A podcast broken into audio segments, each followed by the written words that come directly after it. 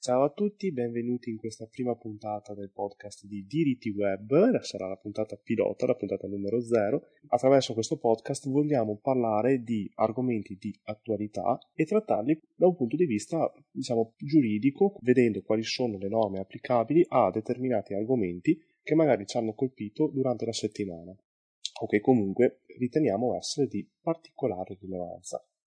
Io sono il dottor Andrea Rinaldo, sono praticante avvocato del Foro di Padova, abilitato al patrocinio, mi occupo di diritto di Internet, ICT e privacy e sono qui oggi insieme al dottor Giuliano Bovo. Ciao Giuliano.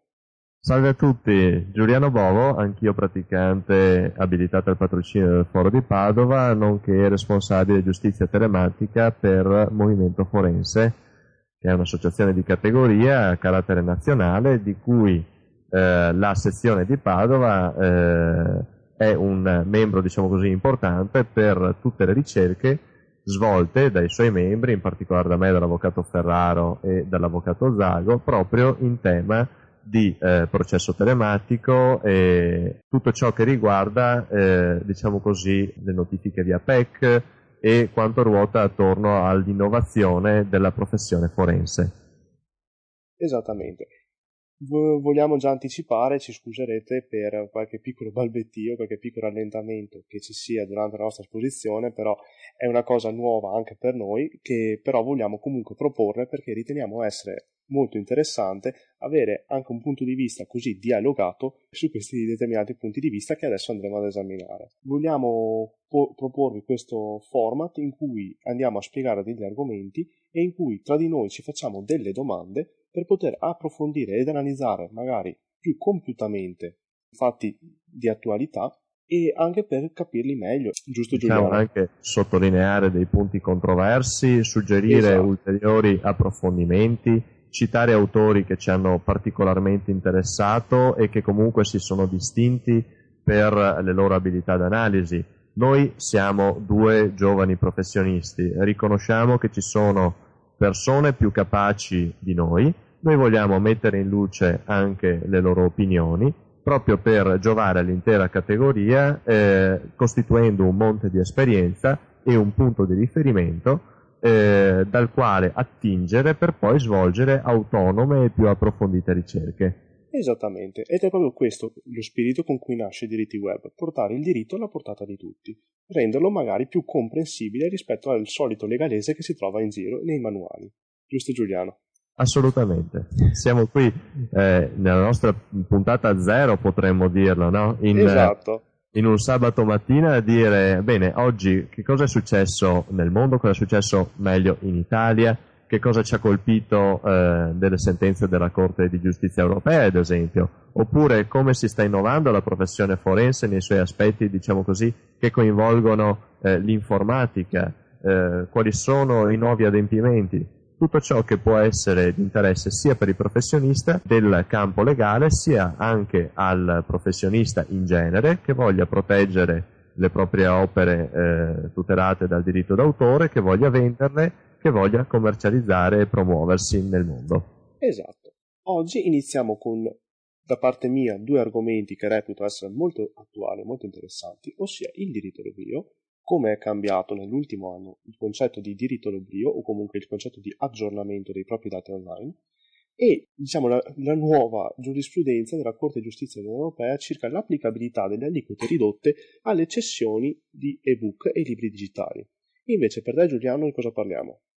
Eh, tratteremo un tema che appassiona ormai da mesi eh, in un forte dibattito, appunto, dottrina e giurisprudenza, vale a dire eh, l'ammissibilità del deposito telematico degli atti con cui si costituiscono le parti nel giudizio.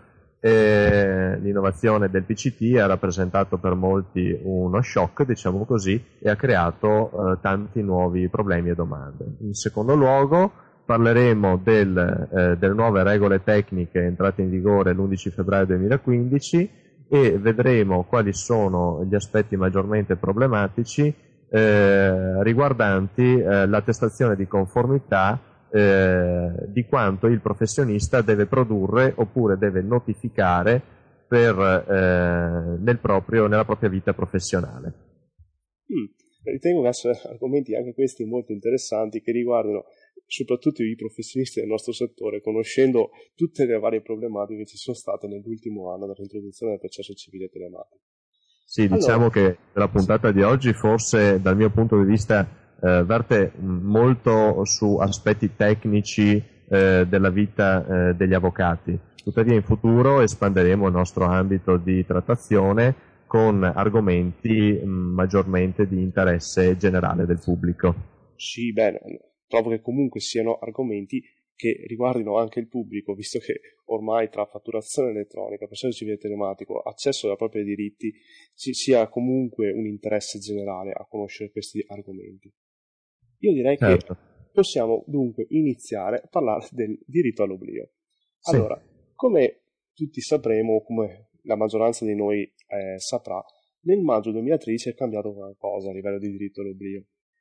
Sappiamo che c'è stata questa, questa giurisprudenza da parte della Corte di Giustizia dell'Unione Europea che sembrerebbe riconoscere l'esistenza di un diritto d'oblio e dunque la possibilità da parte dei cittadini di poter chiedere la rimozione dei propri, cioè dei risultati dalla SERP di Google, cioè dalla diciamo, eh, pagina di, di ricerca di Google, dei risultati che siano ritenuti non più rilevanti, non più attuali e che comunque siano collegati alla propria persona.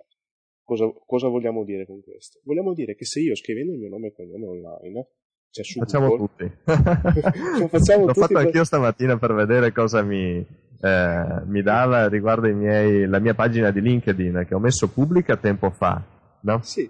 Ma non era mai stata aggiornata all'indirizzo pubblico, ovvero quello eh, con il mio nome punto cognome per dire era ah, ancora sì? fino a due settimane fa con il codice numerico, per dire, che riportava in effetti. Io mi chiedevo, ma eh, cosa sta succedendo? Non vorrei ci fosse un diritto all'oblio all'inverso per il quale si è dimenticato di indicizzare la mia pagina. No, no, Google ha fatto il suo dovere, ha aggiornato e adesso mi appare la pagina personalizzata pubblica. E infatti, è proprio per questo, però, finché è magari la tua pagina di LinkedIn che tu hai messo pubblico, che vuole che la gente ti certo, trovi. Io voglio che sia pubblica e facilmente esatto. trovabile. Però magari io, durante la mia vita, ho fatto qualche fatto per cui non vorrei essere ricordato, ok? E mm. vorrei che quella pagina non apparisse nei, nei risultati di ricerca di Google.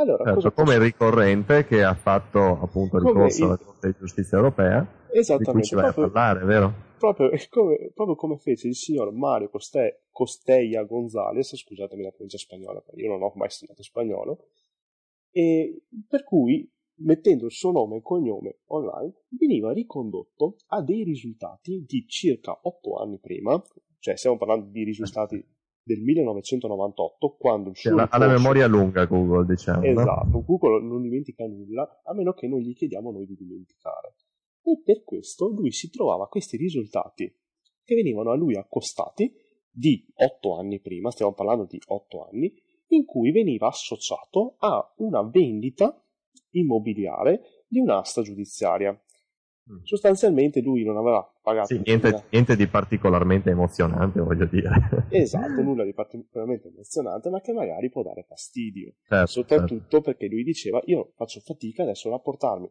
nel mondo lavorativo perché la gente vede che sono stato associato a questa vendita giudiziaria. Cosa ha fatto? Lui ha fatto innanzitutto ricorso al proprio garante della privacy, al AEPD, che è l'Agenzia Spagnola de Protección de Datos, praticamente il nostro garante privacy nazionale. Mi aspettavo che l'avessi fatta con il tono dell'annunciatore televisivo spagnolo e purtroppo anche questa mia speranza non è stata soddisfatta. mi, di, mi, dis, mi, dispiace per te, però sfortunatamente, come ripeto, io ho studiato francese e inglese e lo spagnolo l'ho abbandonato. Anzi, alla mai... prossima puntata del podcast avremo la pronuncia personalizzata? Di, di, diritti web from Spagna. allora, okay. e sostanzialmente il garante ha risposto che lui non poteva imporre alla testata giornalistica che aveva pubblicato tali, dati, tali informazioni di rimuovere i contenuti. Questo perché? Perché comunque c'è stato un ordine del giudice. È un po' come noi quando abbiamo le sentenze di condanna che ordinano al Corriere, sì. al Gazzettino, di pubblicare quella notizia. Ok? Dunque, se il giornale avesse rimosso la notizia, avrebbe contravvenuto un ordine di un giudice. Aspetta.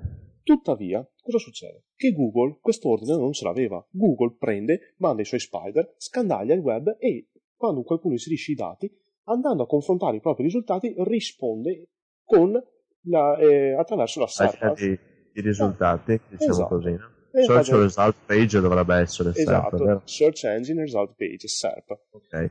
detto tra un po' in amicizia SERP. Allora, cosa succede? SERP ha nel detto- senso che è, una... Un è un po' un, un modo per fare gossip, no? Questo di Google. esatto. E insomma, cosa è successo? Che gli ha detto, no, il giornale non può, non può rimuoverlo. Però Google deve rimuoverlo. Perché? Perché la notizia di otto anni fa non è più attuale. Cioè non, non c'è più quella esigenza del diritto di Sì. cronaca. Ok? Certo. Eh, sostanzialmente Google, nel momento in cui ha dovuto applicare tale decisione del garante, cosa ha fatto? Ha, in- ha introdotto la causa di merito. ok? È andato contro il- la decisione del garante, ha fatto appello alla eh, au- Audiencia General, insomma al tribunale spagnolo, Ok. e sostanzialmente sostenendo che lui in realtà non sta trattando dati personali. Cosa diceva il garante infatti? Si sta diceva, trattando risultati, in effetti. no? Esatto, lui fa, io non tratto dati personali, non rientro nella definizione generale di trattamento dei dati, perché io, così come tratto quei dati personali, tratto tantissimi altri dati, ma non posso perciò stesso essere reputato un titolare del trattamento e qui dopo farò un accenno alla differenza tra titolare e responsabile a livello di, della direttiva. Cosa succede? Google diceva no, quindi io non posso essere destinatario del provvedimento e non posso togliere quei dati, ma dovrà essere la testata giornalistica a rimuovere quei dati. Mhm. Ciò detto, cosa è successo? Che il giudice di merito spagnolo ha utilizzato lo strumento del rinvio pregiudiziale alla Corte di Giustizia europea. Questo perché in questo caso? Perché la, la disciplina della privacy parte dall'Europa, perché è in applicazione della direttiva 9546C, che è una disciplina europea che deve essere recepita dai vari stati, proprio perché è direttiva, quindi non direttamente applicabile negli stati e quindi deve essere Il recepita. Stato fa la propria disciplina sulla base Perfetto. del... Noi abbiamo il nostro famosissimo DLGS 196 del 2003, Sì. bene, che è il nostro codice privacy. Cosa succede? Che Google dice no, io non sto trattando questi dati e non posso essere titolare o responsabile, ma poi ve- vedremo che responsabile e titolare in questo caso è la stessa cosa. Cosa succede? La Corte di Giustizia dell'Unione Europea, investita dal giudice di merito nel dover decidere su questa materia, ha sostanzialmente detto che Google è un titolare del trattamento, dunque Google deve rimuovere quei contenuti qualora non siano più attuali. Inoltre ha fatto un altro ragionamento la Corte. Ha detto, ma se Google, il motore di ricerca, viene gestito non tanto da Google Inc., cioè, scusa, non tanto da Google Spain, Sì. che quindi è colei che è artefice, tra virgolette, dell'utilizzo de- cioè del motore di ricerca in Spagna, che anche così non potrebbe essere, perché comunque Google Spain riguarda, diciamo, la parte pubblicitaria. Sì, la Però, parte vabbè. commerciale, quella Esatto. che procura a Google i propri introiti, diciamo. Esattamente. Ma il motore di ricerca vero e proprio viene gestito da Google Inc., che non ha sede in Spagna, Ah. ha sede in America. Il server, diciamo così, del motore di ricerca e degli archivi sono in America, dunque. Esatto, sono in California, come tutti sappiamo. Va bene. Per cui diceva, Google, Google è andato su difendendosi e diceva, guarda che i, i miei server sono in California, C'è sono in un'eccezione di Spagna." incompetenza territoriale sostanzialmente. Perfetto. Allora, cosa, cosa diceva il garante sostanzialmente? E la Corte di Merito e poi la Corte di Giustizia. Diceva, ma no, ma scusami, ma tu comunque Google Spain è responsabile nella Spagna, ok? Perché ha una rappresentanza lì dentro. Cioè, è la tua rappresentanza in Spagna per le tue attività che comunque poi fanno capo a Google Inc. californiana. Quindi fammi capire, la giurisdizione del giudice spagnolo viene espansa sull'intera Google sulla base del fatto che esiste Google Spain che è controllata da Google Inc. Ok? Esatto, e che è il rappresentante nazionale in Spagna Ok. E- per le attività di Google Inc. americane. Cioè Chiarissimo. Perfetto. Ciò detto, ora non mi soffermo sulla giustezza di questa cosa, ok? Perché avrei anch'io magari qualcosina da dire, eh? però non, non ne parliamo qui. Cosa succede? Succede che per il fatto che Google Spain comunque viene vista come, tra virgolette, titolare o responsabile ai sensi della direttiva, lei è, è destinataria, può essere destinataria del provvedimento del garante che chiedeva la rimozione di quei contenuti. Va bene? Mm-hmm. Adesso, questo perché? Perché non è vero che Google non fa un trattamento di dati personali, perché la direttiva parla di trattamento di dati personali come qualsiasi operazione o insieme di operazioni compiute con o senza l'ausilio di processi automatizzati e applicate a dati personali come la raccolta, registrazione, organizzazione, conservazione, elaborazione, modifica, estrazione, consultazione, impiego, la comunicazione mediante trasmissione, diffusione o qualsiasi altra forma di messa a disposizione, il raffronto, l'interconnessione, nonché il congelamento, la cancellazione o la distruzione. Praticamente tu quando hai un qualsiasi dato personale stai facendo trattamento. A me viene in mente soprattutto il termine interconnessione tra il dato del nome e cognome della persona e tutte le informazioni che Google questo relativo. ha. Esatto. Quindi cioè, anche solo guardare un foglio con un dato è trattamento. Okay? Perché tu quel dato lo stai in qualche maniera estrapolando. Sì. Per cui non è assolutamente vero che Google, che Google sia, eh, cioè non faccia un trattamento.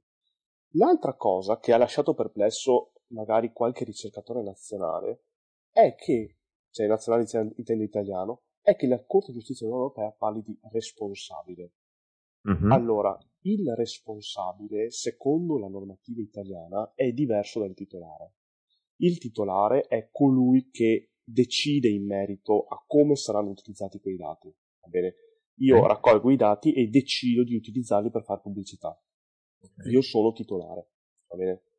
Io nel, nello svolgimento delle mie, delle, mie, delle mie operazioni posso nominare incaricati e responsabili. Va bene? Ma il responsabile italiano non è un autonomo soggetto, ma è incaricato e quindi serve un incarico, ok, da parte sì. del titolare. Bene, quando... Permetti, permetti, un secondo, forse perché ho un dubbio in merito. Sì. Allora, il responsabile sarà responsabile del trattamento, nel senso che dovrà farlo ai sensi delle direttive poste dal titolare? Esatto. Oppure... Oh, perfetto, perfetto. Proprio questo volevo dire. Perché il responsabile comunque viene individuato per determinati trattamenti dal titolare, ed è comunque soggetto alle scelte del titolare. Sì, quindi il soggetto che ha la potestà decisoria è comunque sempre il titolare, il responsabile dovrà sottostare alle direttive di costui. Perfetto. Ciò detto, è una distinzione che c'è solo in Italia, perché se noi andiamo a prendere la traduzione, cioè, cioè non tra- traduzione, ma noi andiamo a prendere la direttiva vera e propria, da cui è stato poi successivamente recepito il DLGS 196 del 2003, certo.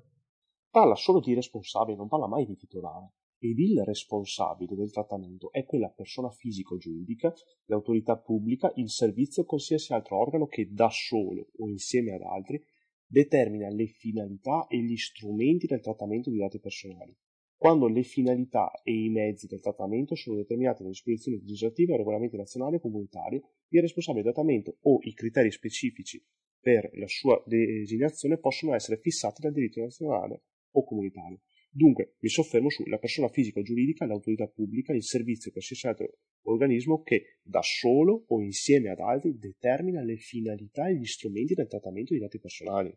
Quindi non è stabilito un dualismo di soggetti responsabile e titolare dalla direttiva nella sua versione originale. Esatto, esiste il solo responsabile, che poi nel recepimento italiano è stato distinto in titolare e responsabile. Ma allora, quando noi leggiamo la sentenza della Corte di Giustizia Europea, non dobbiamo leggere il responsabile come responsabile italiano, ma certo. dobbiamo leggerlo come il titolare italiano. Quindi ne questi abbiamo... commentatori italiani hanno fatto all'inizio, la lettura, all'inizio, diciamo così sì, ah, ma sono stati alcuni, non tutti, perché quelli ah, più okay. accorti si sono accorti di questa cosa. Cioè, quelli più attenti nella lettura sì. hanno visto questa differenza. Okay. Inoltre, attenzione, un'altra cosa. Abbiamo conferma, e poi chiudo su questa cosa, abbiamo conferma di questa interpretazione perché poi la traduzione inglese, perché noi sappiamo che poi le direttive vengono tradotte in tutte le lingue dei paesi membri, quindi sì. poi per fare il confronto non serve un po' quella inglese perché magari è un po' più ufficiosa. E prendiamo il, cioè parla di controller, ok? Sì. Il controller viene ripreso, controller, viene ripreso anche dalla eh, traduzione del codice della privacy quando parla di titolare. Il nostro codice della privacy, DLGS 196 del 2003, è stato tradotto anche in inglese e quando si parla propriamente del, del titolare del trattamento, un secondo che lo prendo, lui dice espressamente il data controller. Okay? okay? Quindi il titolare viene proprio fatto passare come il data controller, che è il controller della direttiva. Perché in effetti è quello che può decidere. Esatto, perché è colui che può decidere. Ciò detto, ok, ciò detto, abbiamo quindi chiarito che Google diviene titolare, secondo eh, la nomenclatura nazionale italiana, o comunque responsabile, secondo la nomenclatura europea, di tutti i dati che entrano in suo possesso, quindi tramite la ricerca. Va bene? Perfetto. Ciò detto, la Corte di Giustizia europea ha detto, se tu sei titolare, bene, vuol dire che le richieste di rimozione dei contenuti possono essere a te eh, indirizzate. Quindi il soggetto che voglia esercitare il proprio diritto di opposizione ai dati uh-huh. e quindi chiedere che questi vengano aggiornati e comunque attualizzati okay. e nel caso in cui non siano più attuali e rilevanti rimossi, possono venire da te e chiedere a te di rimuovere quei dati. Questo okay, è successo. direttamente da Google senza prima eh, chiederlo ai giornali ai Beh. quali Google affidava, diciamo così, la responsabilità per i dati presenti su internet. Esatto. Aspetta. Quindi, eh, Google, infatti... un secondo, così sì. nasce eh, in capo ai soggetti, eh, cittadini europei, diciamo così, la, sì. una sorta di diritto di chiedere a Google di essere dimenticati e da qui parte il concetto di diritto all'oblio. Però attenzione, e qui ti dirò un'altra cosa. Il diritto all'oblio in realtà è sempre esistito. Ah, solamente quindi non è un'invenzione nuova. No, non... allora, da come la vedo io, ok, questa però è una mia interpretazione personale, e il diritto all'oblio è, è, sempre esistito, però adesso ha preso il nome diritto all'oblio perché ha più risalto nei giornali il diritto all'oblio in realtà è la mera espressione del diritto all'opposizione al trattamento in capo ai soggetti. Se certo. noi prendiamo il nostro DLGS 196 del 2003, cioè il nostro codice privacy, cosa dice all'articolo 7? Che chiunque ha il diritto di opporsi al trattamento dei dati personali e chiedere l'attualizzazione di tali contenuti. Okay? Quindi sostanzialmente noi quando vediamo che un dato non è più stato aggiornato e che comunque ha perso di significato in sé per sé considerato, perché in questo caso era vecchio, era di otto anni prima, una procedura conclusa che non aveva più bisogno di esistere, bene, cioè aveva perso il significato all'interno del diritto di cronaca, sì. ecco che allora io ho il, dir- ho il diritto ad oppormi al trattamento di quel dato e ad oppormi al fatto che appaia nella SERP. Giustamente, insomma. Perfetto. E così la Corte di Giustizia Europea ha deciso che Google deve rimuovere questi contenuti. E allora lì è nata proprio tutte le successive pagine in cui Google ti dà la possibilità di inserire i link per relativi. Ho visto, infatti, ho visto. Esatto. Poi anche altri motori di ricerca che magari sono stati considerati all'inizio, tipo Bing, ha detto esisto anch'io e anch'io ho fatto questa cosa ma nessuno se l'è filata si, comunque... conf- si è conformato spontaneamente. Esatto si è conformato spontaneamente. Bravo, bravo. però comunque esistono anche loro.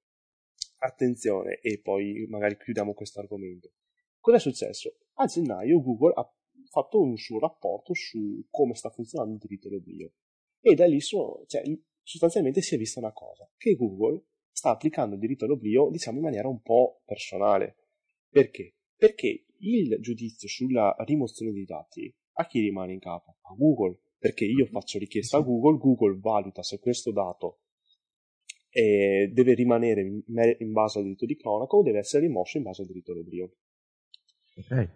Ciò detto, eh, appare evidente che è Google che in questo momento sta decidendo cosa è da tenere e cosa è da rimuovere. Va bene?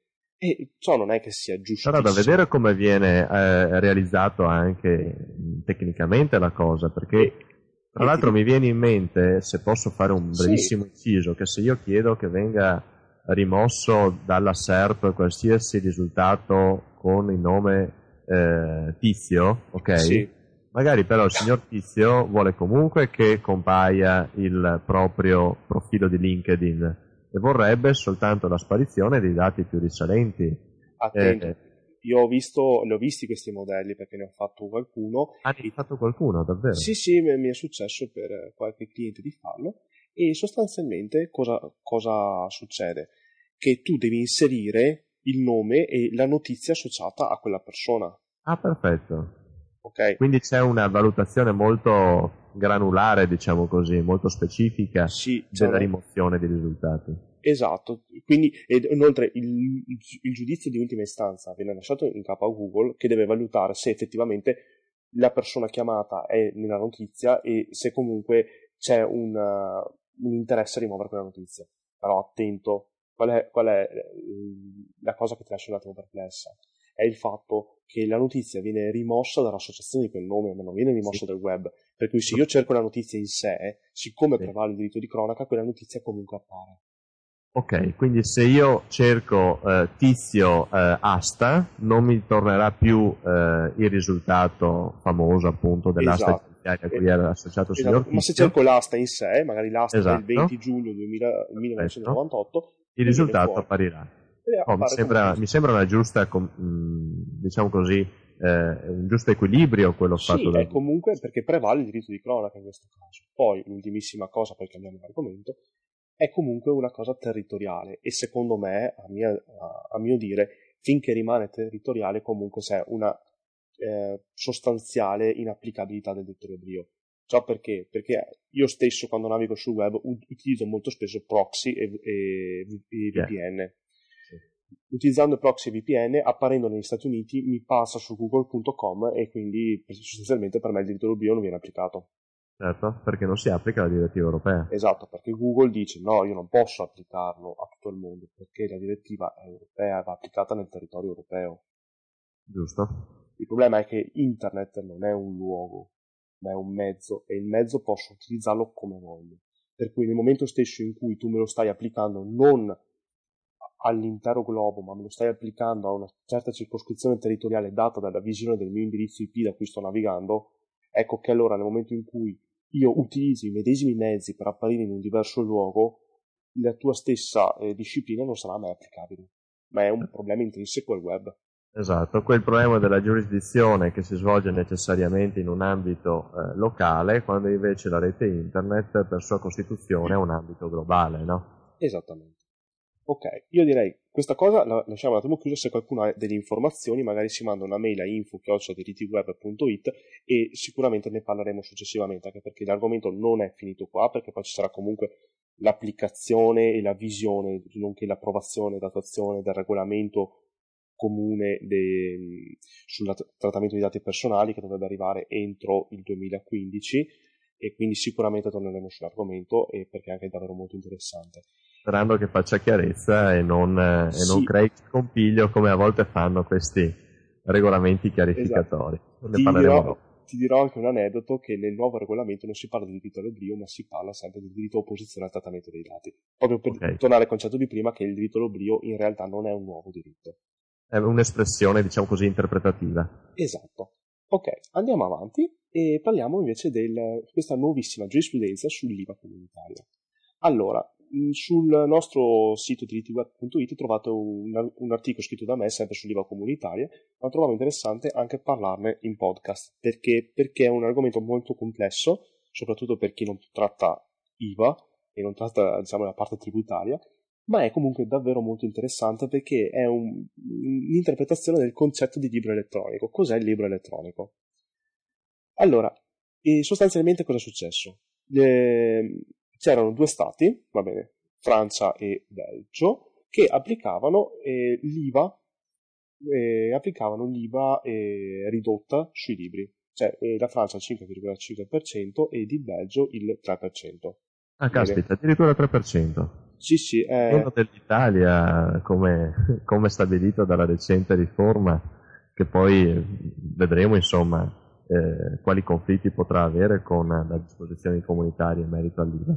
Esatto, scusa, scusami, e non è il Belgio ma era il Lussemburgo, ho sbagliato. Ah ok, Lussemburgo, perfetto. Ok, c'era dentro la traduzione sul regno del Belgio, quindi perché si era costituito anche lui, però è il Lussemburgo. Lussemburgo che è rilevante in quanto la sede di eh, Amazon, se non erro appunto, applicava, eh. era collocata proprio presso il Lussemburgo, no? Sì, esattamente, esattamente. E insomma, cosa, cosa, cosa, cosa è successo? Sostanzialmente e la Francia e il Lussemburgo prevedevano che per i libri elettronici si potesse applicare l'aliquota del, eh, queste aliquote ridotte, quando invece, invece, secondo l'interpretazione data dalla Corte e, o dalla Commissione, perché i casi erano Commissione contro Francia Commissione europea contro Lussemburgo, Lussemburgo si doveva applicare l'aliquota ordinaria, uh-huh. che in Italia ricordiamo essere il 22% aliquota ordinaria che è connessa all'espletamento di, ad esempio, un servizio. Esatto. Eh, attenzione, aspetta, ne parliamo dopo perché non è proprio così lineare il fatto che sia mm. eh, colloca- eh, collegata ai servizi, perché è collegata ai servizi forniti in forma elettronica. Ok, Ma perché c'è arri- una specifica eccezione, vero? Esatto, ci arrivo subito su questa cosa. Sostanzialmente cosa succede? Che anche che in questo caso e veniva applicata questa aliquota ridotta. E ricordiamo che succede anche in Italia adesso dal, dal dicembre 2014 con l'emendamento dei Franceschini che viene applicata l'aliquota ridotta sugli ebook. Bene, ciò detto, cosa succede? C'era stato tempo fa, a settembre 2014, una prima pronuncia eh, a seguito della causa C219 del 2013 a Corte di Giustizia Europea, in cui si contestava l'inapplicabilità dell'aliquota ridotta alle sessioni di ebook. Okay? Uh-huh. Si diceva sostanzialmente un libro che sia dato in forma digitale o che sia dato in forma cartacea è comunque un libro perché il contenuto, se noi guardiamo il contenuto del libro, è sempre quello, non varia. Allora, la parte sostanziale della cosa, appunto, esatto.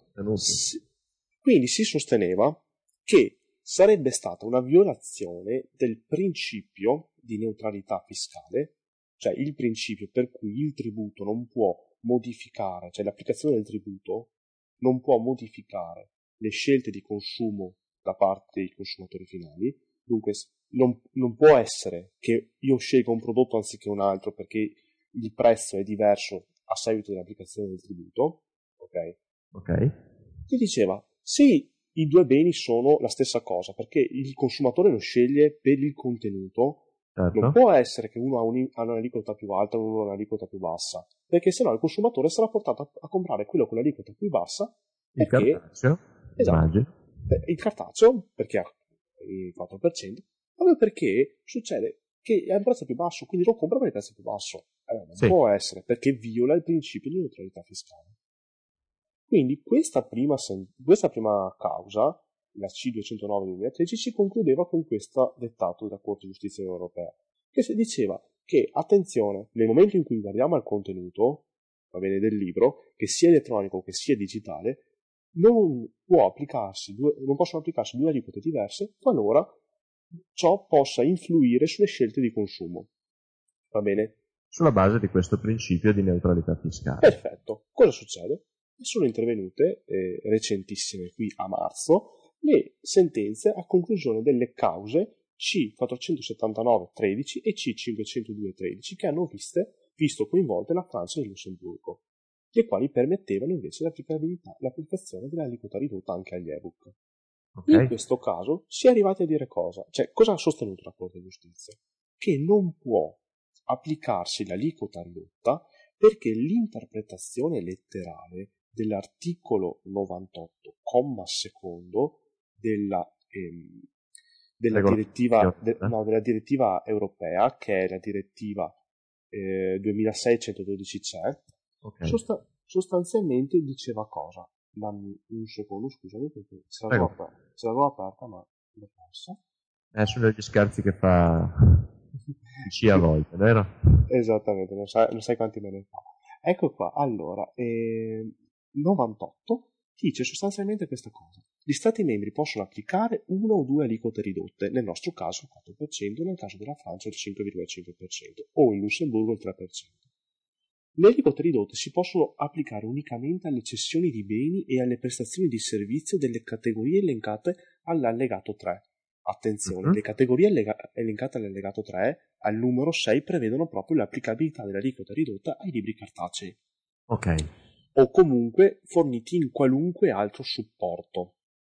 Ok? Attenzione, molto importante il termine supporto. Benissimo. Le aliquote ridotte non si applicano ai servizi di cui l'articolo 56, paragrafo 1, lettera K. Ok? Allora, questo articolo 56, paragrafo 1, lettera K, esclude l'applicabilità dell'aliquota ridotta ai servizi forniti in via elettronica. Benissimo, Dunque, si verifica un conflitto tra le due disposizioni, perché qui abbiamo, abbiamo... dei libri su supporto informatico Esatto, okay. supporto informatico, ma siccome sono forniti per via elettronica, teoricamente non scontano l'aliquota ridotta, ma scontano... A base dell'eccezione della lettera K di che citavi prima. Esatto, dell'articolo 56, paragrafo 1, lettera K. Dunque, ciò detto, la Corte è arrivata a dire questa cosa. È arrivata a dire che siccome noi fruiamo degli ebook mediante scaricamento e nel computer o nei lettori e dunque sono estranei al supporto stesso, cioè io non compro l'ebook collegato ad un supporto, ma lo compro collegato ad un servizio che poi mi entra all'interno del supporto. Va bene? Mm-hmm. Sulla base di questa visione dell'ebook prescindono dal supporto, per cui non è applicabile il punto 6 dell'allegato 3 della direttiva IVA, ma è applicabile l'eccezione dell'articolo 56, paragrafo 1, lettera K. Dunque applico l'aliquota rilevante. Caspita.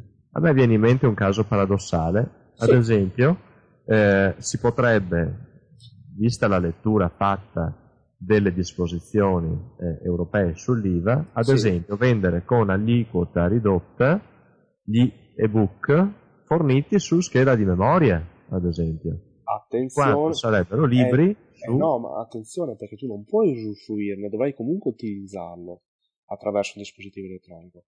Aspetta, io ti, ti dico un altro caso paradossale. Tra qualche anno, quando i, diciamo, verranno creati dei giornali che sì. siano un solo foglio, eh, diciamo, e-ink, che sono quelli utilizzati proprio per sì, gli ebook, sì. okay, e che siano usa e getta, in quel momento, quando mi venderanno l'ebook a 5 euro con dentro già contenuto il libro, che poi è usa e getta perché poi lo butto via, in mhm. quel caso lì sarebbe applicabile all'ebook l'aliquota ridotta perché è materialmente legato al supporto e dunque rientrerebbe nell'allegato 3.6 della direttiva. Ho capito. Bene, quindi, quindi abbiamo una disciplina in, eh, in, evoluzione, quella dell'interpretazione dell'IVA riguardo un mondo che sta cambiando di continuo e diverse modalità di fruizione. Esatto, esattamente. Poi per maggiori dettagli rimando comunque all'articolo, anche perché sennò questo podcast durerebbe troppo tempo. Certo. E ovviamente sempre, se avete domande, eh, scriveteci pure a info-diritigweb.it oppure tramite i commenti all'articolo sul sito diritigweb.it. Benissimo, e proprio perché il podcast sta eh, oramai assumendo una durata eh, forse poco tollerabile, anche visti gli, gli argomenti molto tecnici che mm-hmm. abbiamo affrontato finora. Mi dispiace essermi dilungato troppo, però ci eravamo presi un attimo sul diritto all'oblio. E... Ma è, soprattutto è molto interessante, ma richiede una trattazione accurata proprio per eh, far rilevare eh, i punti problematici che poi saranno di spunto per i vostri successivi approfondimenti.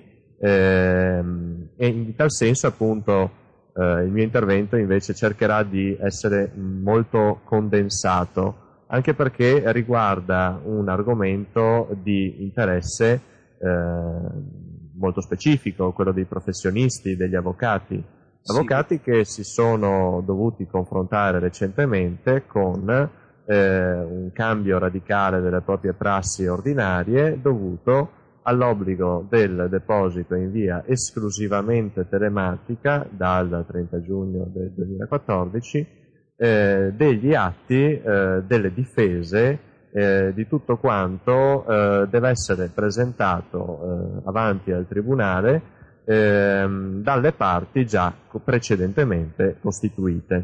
Mm, quindi, attenzione, stiamo parlando di parti precedentemente costituite. Precedentemente costituite, ed è proprio questo il nodo del contendere che eh, andremo ad esaminare con la trattazione che faremo ora. Ok, quindi un attimo per rimanere chiari davanti anche a un pubblico vasto. E precedentemente costituite perché? Perché quando io devo iniziare un procedimento, se, che se sono l'attore mi devo costituire mediante il deposito dell'atto di citazione o del ricorso. Certo. Se sono certo. il convenuto, mi devo costituire con il deposito della comparsa di costituzione e risposta certo. o comunque mediante il deposito della memoria. Della, o di una memoria difensiva, dipende dal rito nel quale, nel quale siamo, ad esempio nel rito locatizio sarà una memoria difensiva. Sì, certo, comunque tutti gli atti con i quali la parte, diciamo così, eh, entra nel giudizio eh, sono i suoi atti iniziali eh, che sappiamo bene essere sottoposti a un particolare vaglio eh, da parte delle cancellerie in quanto eh, viene appunto considerata la presenza di eventuali domande riconvenzionali chiamate in causa di terzi, tutti gli elementi che sono eh, fondamentali anche per l'eventuale integrazione del contributo unificato. Eh, qui in, in, effetti con il processo telematico da una parte ci troviamo un, di fronte eh, a una eh, semplificazione, dall'altra però ci troviamo a doverci scontrare con un prassi, con eh, procedimenti che si erano fortemente incardinati su eh, un mondo completamente diverso, quello della carta, quello delle marche da bollo, quello eh, di ciò che abbiamo visto finora nei tribunali. Esattamente, quella è la nostra vita di tutti i giorni, sfortunatamente. Purtroppo, purtroppo per certi versi purtroppo sì. Quindi eh, la trattazione eh, che faremo appunto oggi riguarda una questione che eh, da mesi coinvolge in un serrato dibattito dottrina e giurisprudenza con pronunce diverse da tribunale a tribunale. Eh, questione, come dicevamo, del deposito in via telematica di questi atti introduttivi del giudizio mm. o con i quali appunto le parti si costituiscono. Eh, tale tema ha due fattispecie problematiche eh, ne tratteremo una eh, in particolare, eh, ovvero il deposito effettuato in via telematica presso una sede di tribunale non abilitato ex articolo 35 decreto ministeriale 44-2011, ovvero in assenza del decreto dirigenziale del Ministero che stabilisce le capacità tecniche dello specifico ufficio Mm. alla ricezione telematica delle comparse di costituzione e degli atti introduttivi del giudizio, ricorso, citazione, intervento, memoria, quello che è. Ok. Un secondo aspetto che tuttavia non tratteremo nella presente sede perché eh, è particolarmente eh, intrigante ma anche di, di difficile trattazione, ma forse magari in un futuro podcast, attiene al conflitto che secondo alcuni autori potrebbe verificarsi, può verificarsi, tra la disciplina di cui l'articolo 16 bis della legge 221-2012 che ha stabilito che a decorrere da 30 giugno 2014 nei procedimenti civili dinanzi al Tribunale il deposito degli atti processuali debba essere svolto con modalità telematiche e riguarda le sole parti precedentemente costituite. Mm. Non essendo contemplato da questo articolo il deposito telematico degli atti introduttivi del giudizio gli stessi decreti dirigenziali del Ministero che invece, al contrario, per alcune sedi di tribunale hanno specificamente autorizzato anche il deposito degli atti di costituzione in giudizio. Ok? Quindi abbiamo una legge, la legge del, eh, del 30 giugno 2014 parla di eh, deposito telematico di parti precedentemente costituite, mm. ma il Ministero ha autorizzato il deposito anche eh, degli atti introduttivi in alcune sedi di tribunale. Ecco, quindi okay. tu mi stavo chiedendo, vuoi dirmi che c'è una distinzione tra la legge e il ministero? Cioè il provvedimento ministeriale? Esattamente. La legge parla di E in effetti, allora, qui c'è tutta una valutazione da fare che non faremo in questo, in questo podcast. Eh, secondo alcuni, appunto, la legge eh, sancirebbe l'obbligo, ma lascerebbe la libertà, la facoltatività del deposito eh, per quanto riguarda gli atti introduttivi. Altri autori sostengono invece che, eh, visto che la legge parla specificamente di parti precedentemente costituite, il deposito degli atti introduttivi sarebbe inammissibile perché la legge non lo consente, nonostante vi sia per alcuni tribunali l'autorizzazione al deposito degli atti introduttivi.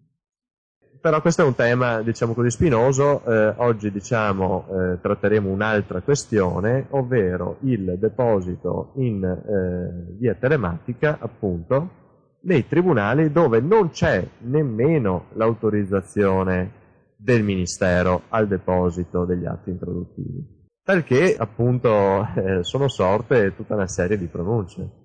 Fermo restando che la decisione in merito all'ammissibilità del deposito spetta al solo giudice e non al cancelliere, come specificato dalla circolare del 27 giugno 2014 del Ministero, anche presso quelle sedi che non abbiano ottenuto l'abilitazione ex articolo 35, ovvero il famoso decreto di Gisia, la recentissima giurisprudenza, come ti dicevo, ha dovuto affrontare il tema dell'ammissibilità dei depositi in assenza di questa autorizzazione della Direzione Generale dei Servizi Informativi Automatizzati, con delle pronunce che, mh, dalle quali non emerge un indirizzo unanime, purtroppo, tutt'altro.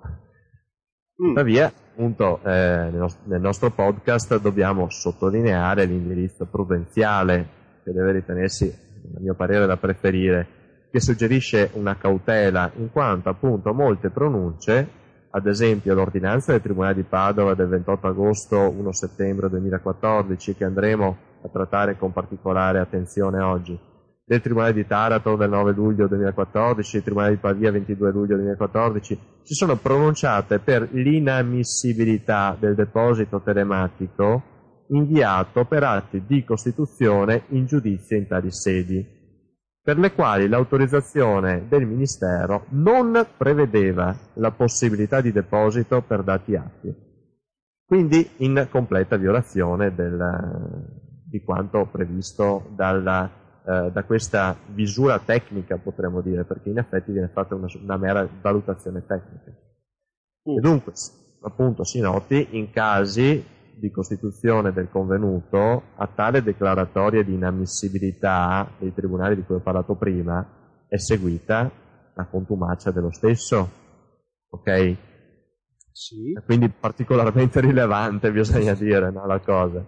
Ah, di particolare interesse, come diceva la pronuncia del Tribunale di Padova, nonostante si sia pronunciata per l'inammissibilità del deposito in forma telematica, lo preannunciamo, in assenza di autorizzazione di Gisia, ha svolto una puntuale analisi che ha coinvolto gli articoli 121 del CPC, ovvero il principio di libertà delle forme, ma anche il principio del raggiungimento dello scopo di cui è l'articolo 156 CPC, quindi non si può imputare al giudice una sommarietà dell'analisi, insomma che ricordiamo sì. essere il principio di raggiungimento dello scopo degli atti, un principio fondamentale del nostro ordinamento, per cui un atto, se anche nullo, qualora raggiunga il suo scopo, è comunque considerarsi è da ritenersi valido e comunque efficace. Giusto? Esattamente. Come anche il principio precedentemente citato, quello di libertà delle forme, esatto. stabilisce che eh, la difesa può essere prodotta eh, con tutti i mezzi, appunto, con una libertà completa delle forme, a meno che non sia prescritta tassativamente eh, dalla legge una diversa modalità. Esattamente. Okay.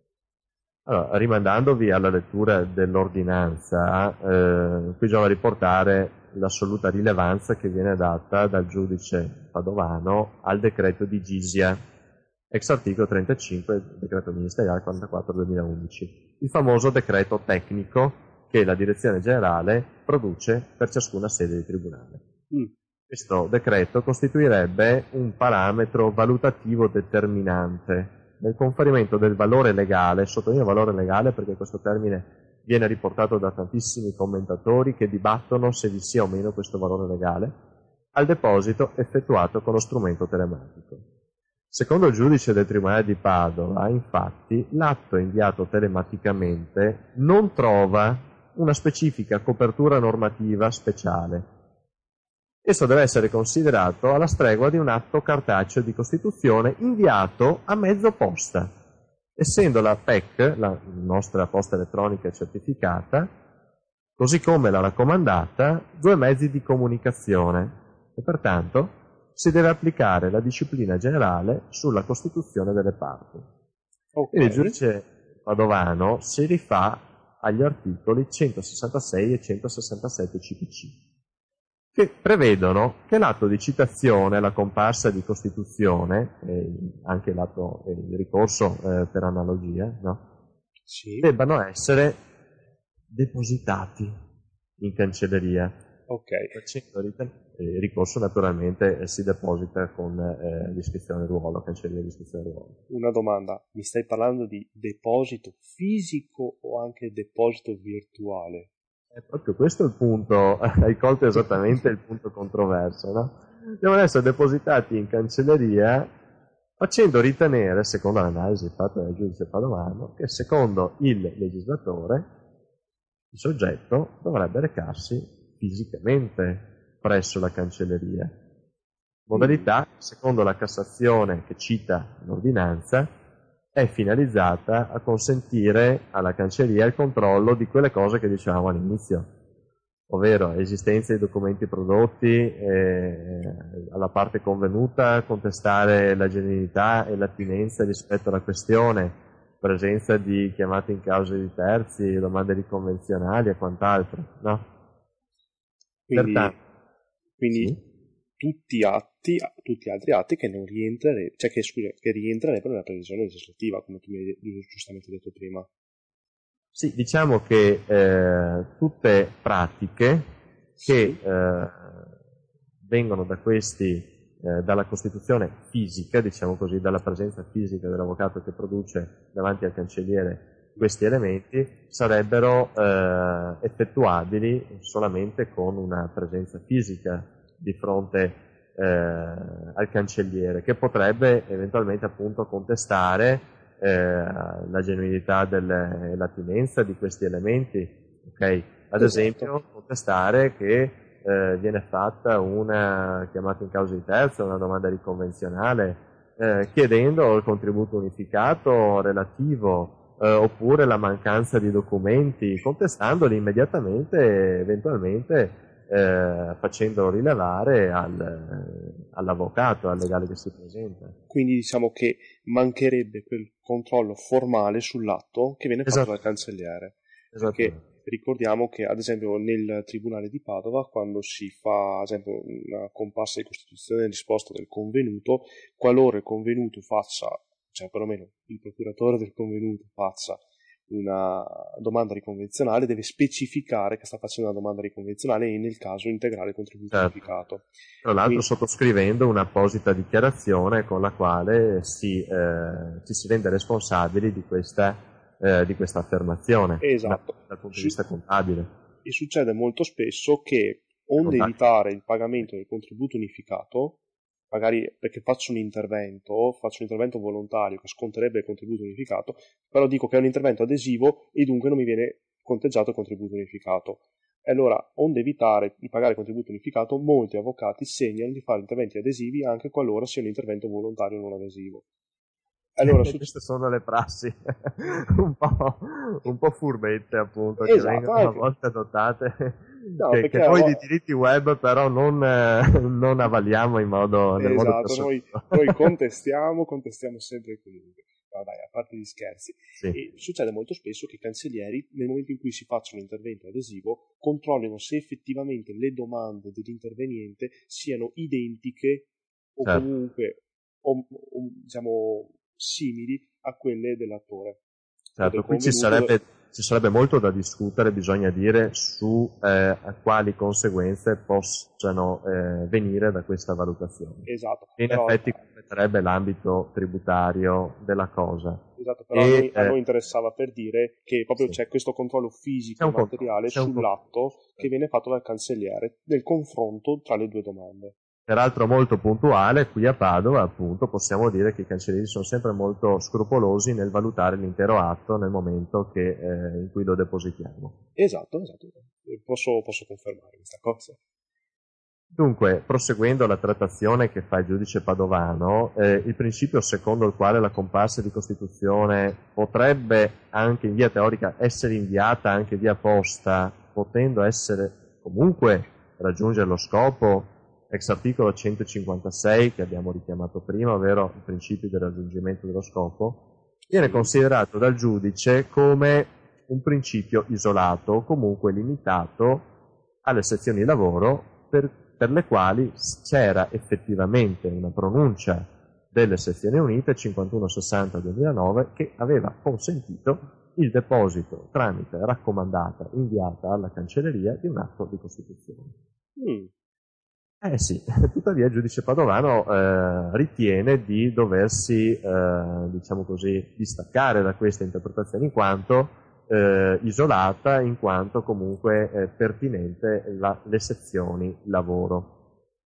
Pertanto, dovendosi dare rilevanza agli articoli 166 e 167 CPC, ovvero alle modalità di deposito fisico in cancelleria, quali unici appigli per valutare la legittimità della Costituzione, il giudice padovano dichiarava non regolarmente costituita la parte. Bisogna però dare atto che divergono da tale interpretazione le pronunce dei tribunali di Milano, beh, bisogna dire anche che Milano è sempre avanti dieci anni rispetto al, al, resto d'Italia per quanto riguarda tutto ciò che attiene al PCT, al processo telematico, alle notifiche mezzotech, eccetera. Sì, ma perché la pronuncia. Hanno, in questo specifico sì, caso perché loro hanno iniziato molto prima di noi. Hanno fatto esattamente, hanno iniziato molto prima, infatti eh, le previsioni di legge prevedono che tutti i depositi possono comunque essere anticipati rispetto alla data del 30 giugno con apposito, eh, mi pare, decreto, appunto Presidente del Tribunale, mi pare, eh, e appunto Milano e altri tribunali hanno iniziato ben da prima. Scusami, tra una parentesi. Avanti rispetto al PCT e tutto quello che vuoi, ma indietro rispetto alle copie di cortesia. Chiudo la parentesi. la questione coppia di cortesia in Milano è molto molto spinosa, vista la sanzione eh, di 5.000 euro che un povero collega si troverà a dover pagare per non aver depositato la coppia di cortesia no, richiesta spa- ai sensi. Prego. No, scusa, ma penso, se non sbaglio, c'è stata una rettifica del Presidente del Tribunale di Milano. Sì, che ha un, ha un po' preso le distanze, quantomeno. Eh, il Presidente tribunale non può andare a, far, a, fungere da giudizio d'appello, purtroppo in questo caso voglio dire, riguardo alla, alla, all'ordinanza eh, del, del, giudice, che eh, tuttavia appunto il Presidente ha, ha, un po' preso le distanze perché eh, far derivare una sanzione così grave come eh, la lite temeraria che è stata eh, ravvisata nel caso di specie sulla base del mancato deposito della copia di cortesia ai sensi non di una legge, bensì di un protocollo siglato dall'ordine degli avvocati milanesi con i magistrati, i cancellieri, come si fa in questi tavoli delle associazioni, delle, delle varie parti, insomma, eh, non, non, rappresenta qualcosa di eh, apparentemente, se non legittimo, opportuno, diciamo, ok? Ne parleremo comunque la prossima volta perché merita una trattazione. Un approfondimento, un approfondimento. Sì, sì, sì, merita un approfondimento questo. Comunque non solo Milano, abbiamo anche Brescia, Vercelli e altri tribunali nelle quali appunto corti viene accolto il principio per il quale non possa essere sanzionata la parte che depositi telematicamente atti diversi da quelli endoprocessuali indicati dall'articolo 16 bis DL 179 2012 in assenza qui del valore legale del decreto ex articolo 35 decreto ministeriale 44-2011. Okay. In quanto nel nostro ordinamento non sarebbe esistente alcuna norma che conferisca a questo digisia, no, come si chiama colloquialmente il decreto, sì. il potere di indicare quali siano gli atti da depositarsi telematicamente o un potere di attribuire valore legale agli stessi. Quindi un ragionamento contrario rispetto a quello del giudice Padovani. Le pronunce di questi tribunali, pertanto, vanno verso un orientamento secondo il quale non sarebbe necessario alcun decreto di gisia dirigenziale per il valido e rituale deposito telematico degli atti di parte, anche introduttivi, sulla base dei già richiamati principi di libertà delle forme, 121, e raggiungimento dello scopo, 156 CPC, e sulla base del fatto che la sanzione dell'inammissibilità debba essere prevista espressamente, tassativamente dal legislatore, ma nessuna norma sanzionerebbe il deposito telematico non autorizzato secondo il Digisia con questa appunto. Perfetto, quindi non ci serve una sanzione. Esattamente. Non c'è una con eh, tassate dal legislatore e quindi non può essere ravvisata, secondo questi tribunali, la nullità del deposito, mm. o meglio, più che nullità, l'inammissibilità del deposito. Okay. Okay. Dunque, così eh, questa è la situazione attuale. Abbiamo eh, la giurisprudenza diversa, eh, che, si, eh, che diverge un po' tra, tra, tribunale e tribunale sull'ammissibilità o meno dei depositi telematici. In via prudenziale consigliamo sempre di cercare su pst.giustizia.it per ciascun tribunale il decreto di GISIA di autorizzazione al deposito telematico e visualizzare quali atti possano essere eh, depositati in un determinato tribunale. Poi comunque... A ulteriore conferma succediamo sempre di contattare un collega del luogo per capire se la prassi preveda la tassatività dell'obbligo telematico eh, anche per gli atti introduttivi, peraltro a mio parere eh, contraria alla legge, perché sì. la legge parla dell'obbligatorietà solo per le, gli atti delle parti precedentemente costituite, oppure la facoltatività di questo deposito, cosa molto più sensata, diciamo così. Ti faccio un'ultima domanda e ti chiedo solamente una cosa.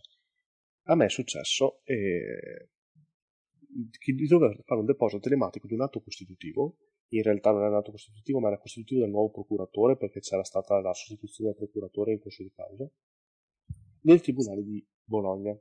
Sì. Sostanzialmente io l'avrei fatta cartacea, perché? Perché è un atto introduttivo comunque. Sì. E, e l'avrei fatta cartacea, conoscendo le regole del processo civile telematico di Padova. Certo. Tribunale di Bologna mi diceva no, falla digitale, perché no, cioè falla tramite PCT, perché noi la sì. vogliamo fatta tramite PCT. Mi sono scontato con un problema molto grosso la procura deve essere comunque fatta, firmata su foglio cartaceo, o comunque deve essere fatta, viene fatta nel 90% dei casi su foglio cartaceo firmata dalla parte e poi scansionata e sì. rifirmata digitalmente anche dall'avvocato. Okay? Questa è la prassi che un po' si è instaurata, diciamo, no? Quella della doppia firma, così dire. Esatto, della doppia firma del procuratore e anche digitale, perché comunque viene firmata digitalmente. Poi viene messa dentro il fascicolo telematico e depositata nel tribunale. Sì. Il problema che però mi sono posto è il, il, l'atto introduttivo deve essere creato digitalmente o deve essere una copia per immagine? Il mio problema, infatti, era dovuto al fatto che normalmente nel PCT facciamo tutti i file creati in origine digitale. Esattamente come previsto dalle, esatto. dalle appunto riguardo agli avvocati che devono produrre i propri atti convertendoli direttamente dal programma di videoscrittura in PDF in modo che non sia un PDF immagine l'atto principale. Esatto, non sia una scansione, detto vulgarmente. E il problema che mi sono posto è, in questo caso qua, siccome stanno andando contro alle regole del PCT, stanno andando contro la, diciamo, la, la legge, non il Digisia, deve essere formato imma- cioè, eh, originariamente digitale, dunque convertendo il PDF, o deve essere creato per scansione e dunque scansionando, facendo la copia per immagine e usando il PDF della copia per immagine. Allora, nel caso di specie io ritengo sia opportuno rimanere quanto più aderenti alle disposizioni in vigore al fine anche nel caso appunto di abuso di questa imposizione dell'obbligo, eh, come ti dicevo a mio parere un'imposizione illecita dell'obbligo di deposito degli atti introduttivi, rimanere quanto più aderenti comunque alla legge e quindi eh, il tuo atto di eh, di nuova costituzione, nuovo avvocato nuovo procuratore, andrà creato digitalmente, convertito appunto in PDF, quindi rimanendo eh, in formato digitale, e inserito quale atto principale e all'interno quali allegati inserire appunto oltre ai documenti, in questo caso scansionati, la procura dei liti scansionata con doppia firma di cui parlavamo prima, proprio per rimanere sempre quanto più possibile nell'ambito della legalità che impone, anche se sulla cosa ci sono diversi, eh, diverse pronunce discordanti, eh, che eh, quanto proveniente dall'avvocato debba essere comunque nativo digitale. Mm. Okay?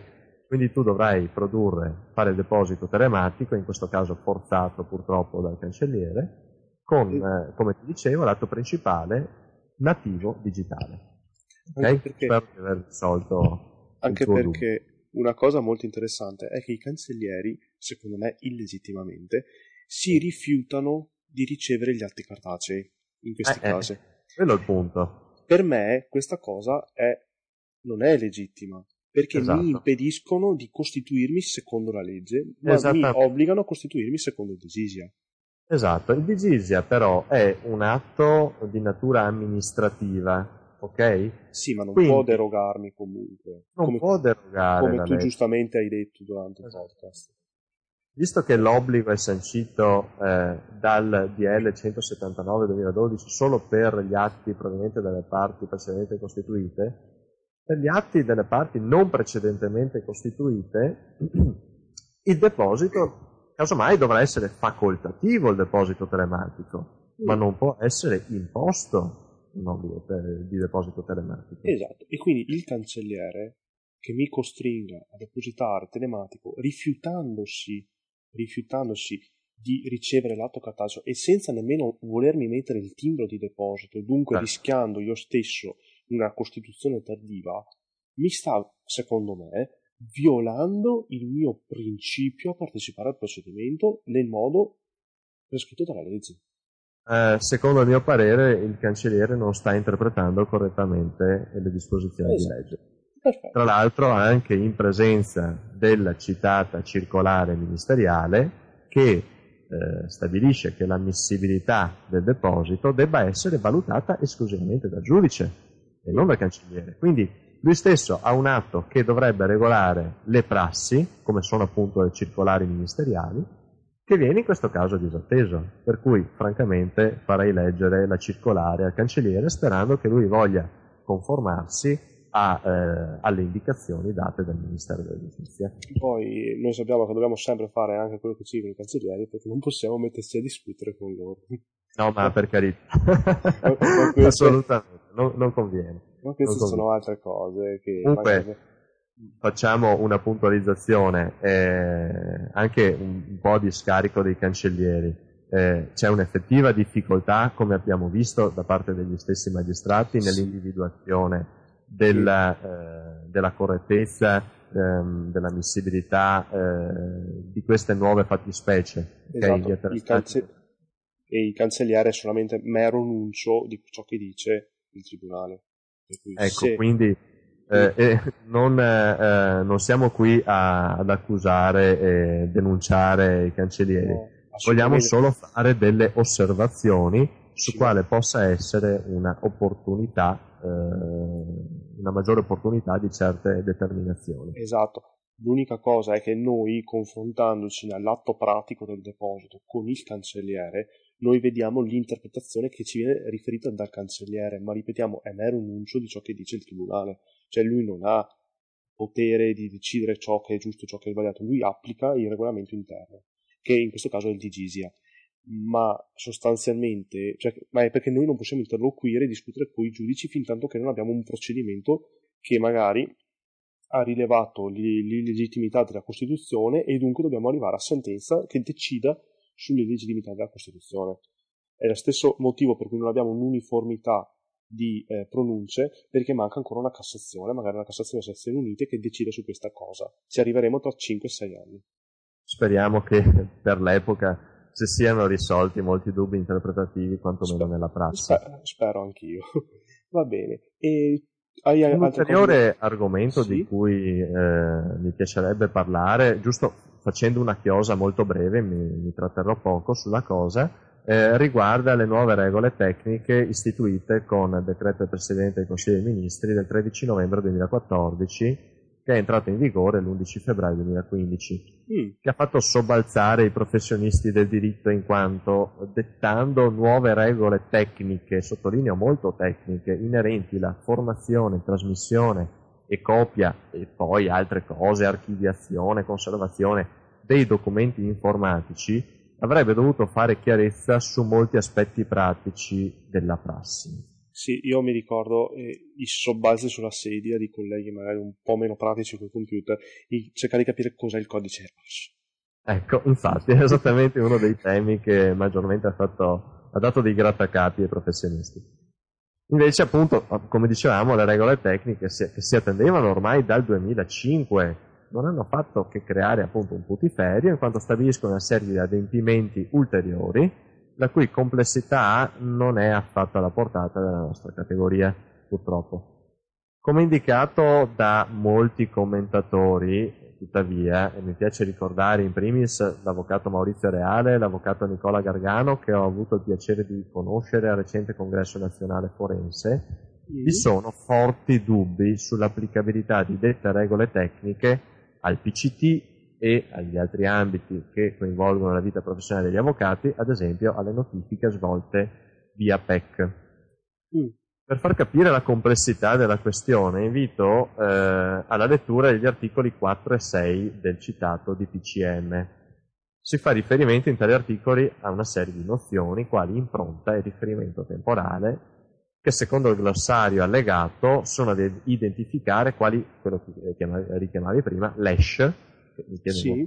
onesto esce, è una non ben determinata informazione contenente la data e l'ora secondo il tempo universale coordinato, tra l'altro. Quindi si parla di fusi orari qui, non è, non fa, una cosa incredibile. Esatto. Per l'attestazione della conformità delle copie per immagine su supporto informatico e con questa lunga dizione si vuol dire le scansioni in breve, sì, un esatto. documento cartaceo. Ma perché noi la... piace complicarci la vita? Noi sì. Piace... cioè, noi non, non, possiamo usare il termine scansone, ma è, è, è l'estratto, la copia per immagine formata originariamente. Esatto. esatto. Un documento cartaceo. No? Esatto. Io credo che ci sia nel dizionario, in quelli più moderni, sai, eh, Zanichelli, Devotori, eh, eh, cos'è? Eh, il, eh, il, termine scansione. Io immagino che ci sia già. no, ma sai, ma è un termine che ci portiamo dietro dal codice sull'amministrazione digitale. Sì, sì, lo so, lo so, è un termine che viene Quindi... dall'epoca, però forse sarebbe opportuno eh, fare un attimo un testo. Quello che auspichiamo tutti sia ma... la realizzazione finalmente di un testo unico. No? Vabbè, ci speriamo. Se tu, ma... se tu vai a vedere le attestazioni di conformità che facciamo adesso una diversa dall'altra. no? Sì, sì, Abbiamo sì. Un, tre righe di riferimenti alla stratificazione di provvedimenti che si è avuta negli anni. Come richiamato il decreto legge, eccetera, esatto. come modificato da come richiamato. Cioè. Successive modificazioni, integrazioni. Esatto. Sì, no, speriamo vivamente che venga fatto un testo unico. Comunque ti eh. lascio concludere. Sì, eh, l'avvocato, appunto, per queste scansioni, ok, o la copia dei documenti informatici, quindi semplice copia e incolla da eh, un documento estratto da fascicolo telematico, immagino, appunto, l'avvocato dovrebbe inserire la formula di autentica direttamente nel file. Questa è una delle modalità previste, una più semplice, tra l'altro. Mm. Ad esempio con la modifica del file stesso eh, come programmi, con programmi tipo Adobe Reader o Foxit Reader, Esatto. Però qui in effetti c'è un rischio, quello di alterare il file originale. Se io le scritte le vado a mettere sopra l'indicazione del, del debito ingiunto eh, alla parte, no, lì è un bel problema, voglio dire. Bisogna fare attenzione. Ma ti faccio notare anche un'altra cosa. Molti programmi, quando fai le aggiunte, sono ancora modificabili queste aggiunte. Certo, certo. Perché, tipo, ma, and- ma, sai, ma c'è la soluzione e te la dico subito. Posso? Sì, sì. E volevo fare anche un'altra riflessione. È vero, quello che stai dicendo è modificabile. È modificabile perché? perché le nostre aggiunte non vengono integrate nel file appiattendolo, come si dice, esatto. certo, un, po me, un, po tecnico, diciamo così, bensì vengono, eh, questi programmi lavorano sempre su layer, su strati, che vengono esatto. mano a mano sovrapposti l'uno all'altro. No? Esattamente. Per cui in teoria non c'è una vera alterazione, il documento originale è sempre reperibile rimuovendo i layer di, boni- di modifica contenente l'autentica. C'è una soluzione che magari è la stessa che dirai anche tu. Ecco, la soluzione è quella della firma digitale. La no, soluzione. Io avevo una firma allora. un po' diversa. Ah, ok. Eh, ti spiego quella della firma digitale perché è quella prevista dal legislatore in questo okay. DPCM. Sostanzialmente, se io inserisco l'attestazione di conformità nel file PDF, no? sì. la nostra scansione o il file estratto dal fascicolo telematico, sì. ok? Questo, se questo file poi lo firmo con firma digitale, sì. questo file non sarà più alterabile, o meglio, potrà essere alterato, ma ogni alterazione creerà la corruzione della firma digitale, per cui ogni alterazione sarà immediatamente riscontrabile. Okay? Questa è la soluzione del legislatore. Qual è la soluzione che, che mi volevi citare tu, Andrea? È una soluzione molto più semplice, molto più spartana. Una volta che hai fatto la modifica, va bene, sì. ristampi riconvertendo in PDF il medesimo file, così sì. si imprime. Certo, eh, anche questa è una soluzione che però è... eh, non è eh, conforme al dettato di legge. Secondo me eh, è meglio non adottare, perché in questo caso si va a creare un nuovo cartaceo, poi successivamente scansionato. Alcuni esatto. colleghi ai quali avevo proposto di inserire l'attestazione di conformità direttamente all'interno del documento scritto, ok? Sì. Prima di andarlo a scansionare, ok? Sì. Mi hanno eccepito la cosa e mi hanno detto no, l'attestazione di conformità deve essere nel documento informatico, in modalità no. elettronica, Ma non te... nel documento informatico quale eh, ehm, stampata, no. poi scansionata. No, attenzione, attenzione, la mia stampata è una stampata digitale. Ah, quindi una scansione, sì sì, ma ho no, presente. No, scusami, io faccio la, la, nota nel file Ah, digitale. sì, sì, sì, sì, ovvero con la funzione stampa e stampa in PDF. Fantastico, tipo usi okay. PDF 24 oppure dal Mac, certo, certo, stampa come certo. PDF. Okay. In questo quindi... caso si appiattisce rimanendo un formato Perfetto. digitale. Si perde però in questo caso la suddivisione, è quello che vuoi tu appunto, perdere la suddivisione in layer. Esatto, però... A me non... viene in mente che forse la suddivisione in layer è la soluzione più opportuna, nel senso che ti permette sempre di ottenere il file originale. Okay? Quindi la soluzione adottata dal legislatore in questo caso è sensata. La firma ci permette di mantenere la, eh, la stratificazione tra documento originale e attestazione di conformità, ma eh, blocca, diciamo così, qualsiasi modifica dei file così attestati. Benissimo. Altra modalità di attestazione di conformità, che è quella più prudente ma anche la più complessa, coinvolge le predette nozioni di impronta e riferimento temporale.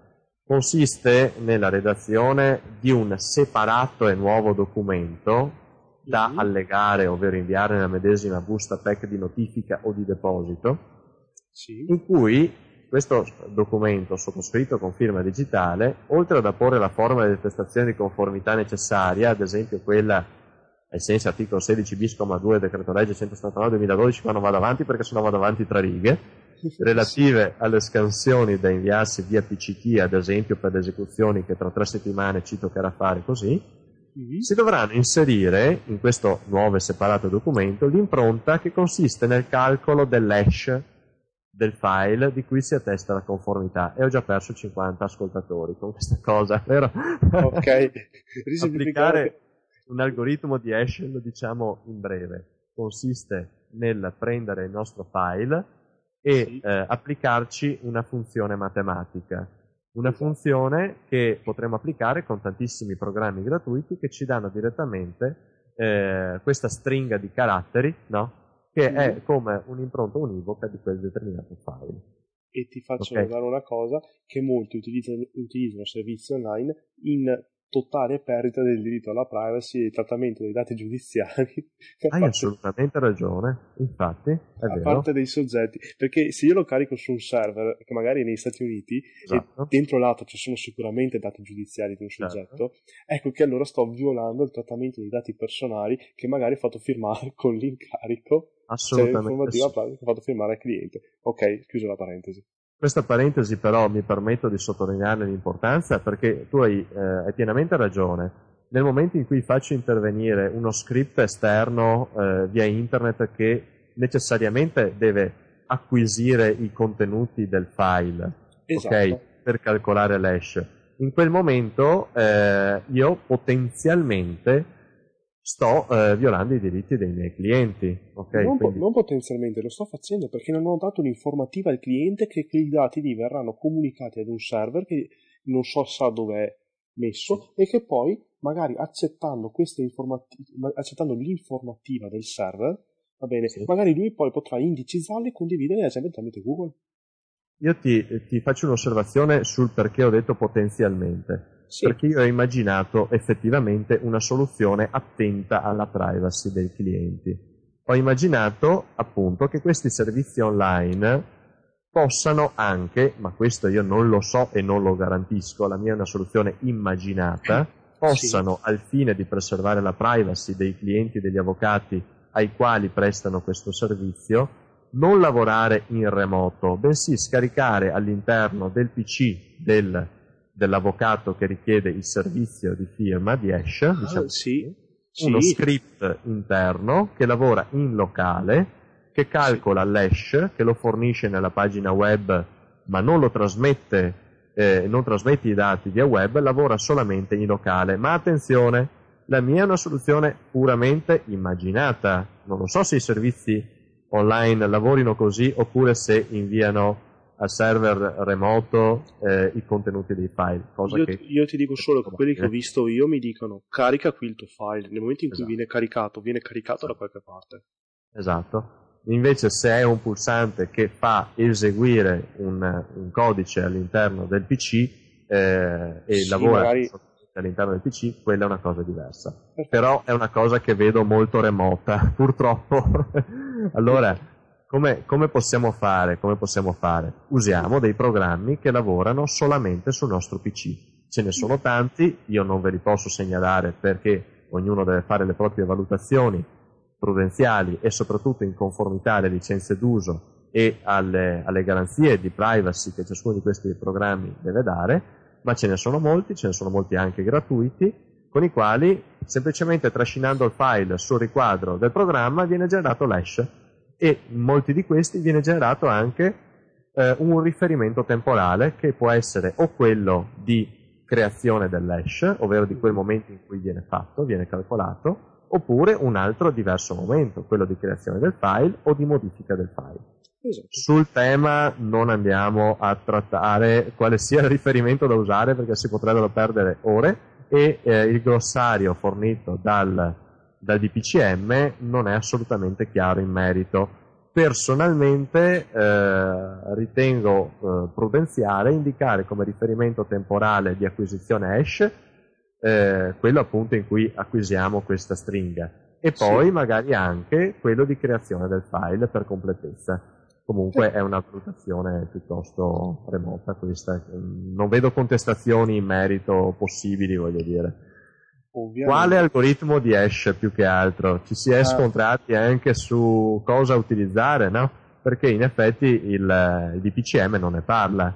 C'è soltanto una brevissima indicazione in uno degli allegati tecnici al DPCM che parla di default SHA-256. È un algoritmo eh, che eh, tuttavia non è stabilito positivamente. Sì, volevi dirmi qualcosa? Ma è quello che viene utilizzato per la firma digitale, quindi dovrebbe già essere eh, uno standard confermato. No? Più che altro se poi mi deve servire anche per fare un raffronto, una... cioè se quello che riceve l'atto deve fare un raffronto, se quello contenuto nell'attestazione di conformità è identico all'SH, cioè al codice hash calcolato del file, deve avere contezza dell'algoritmo utilizzato per poter caricare, calcolare quel codice.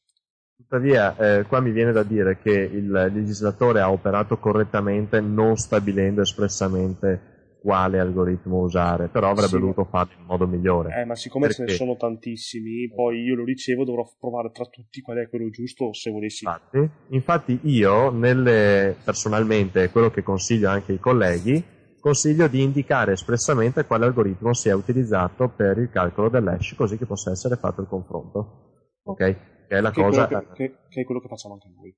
Certo.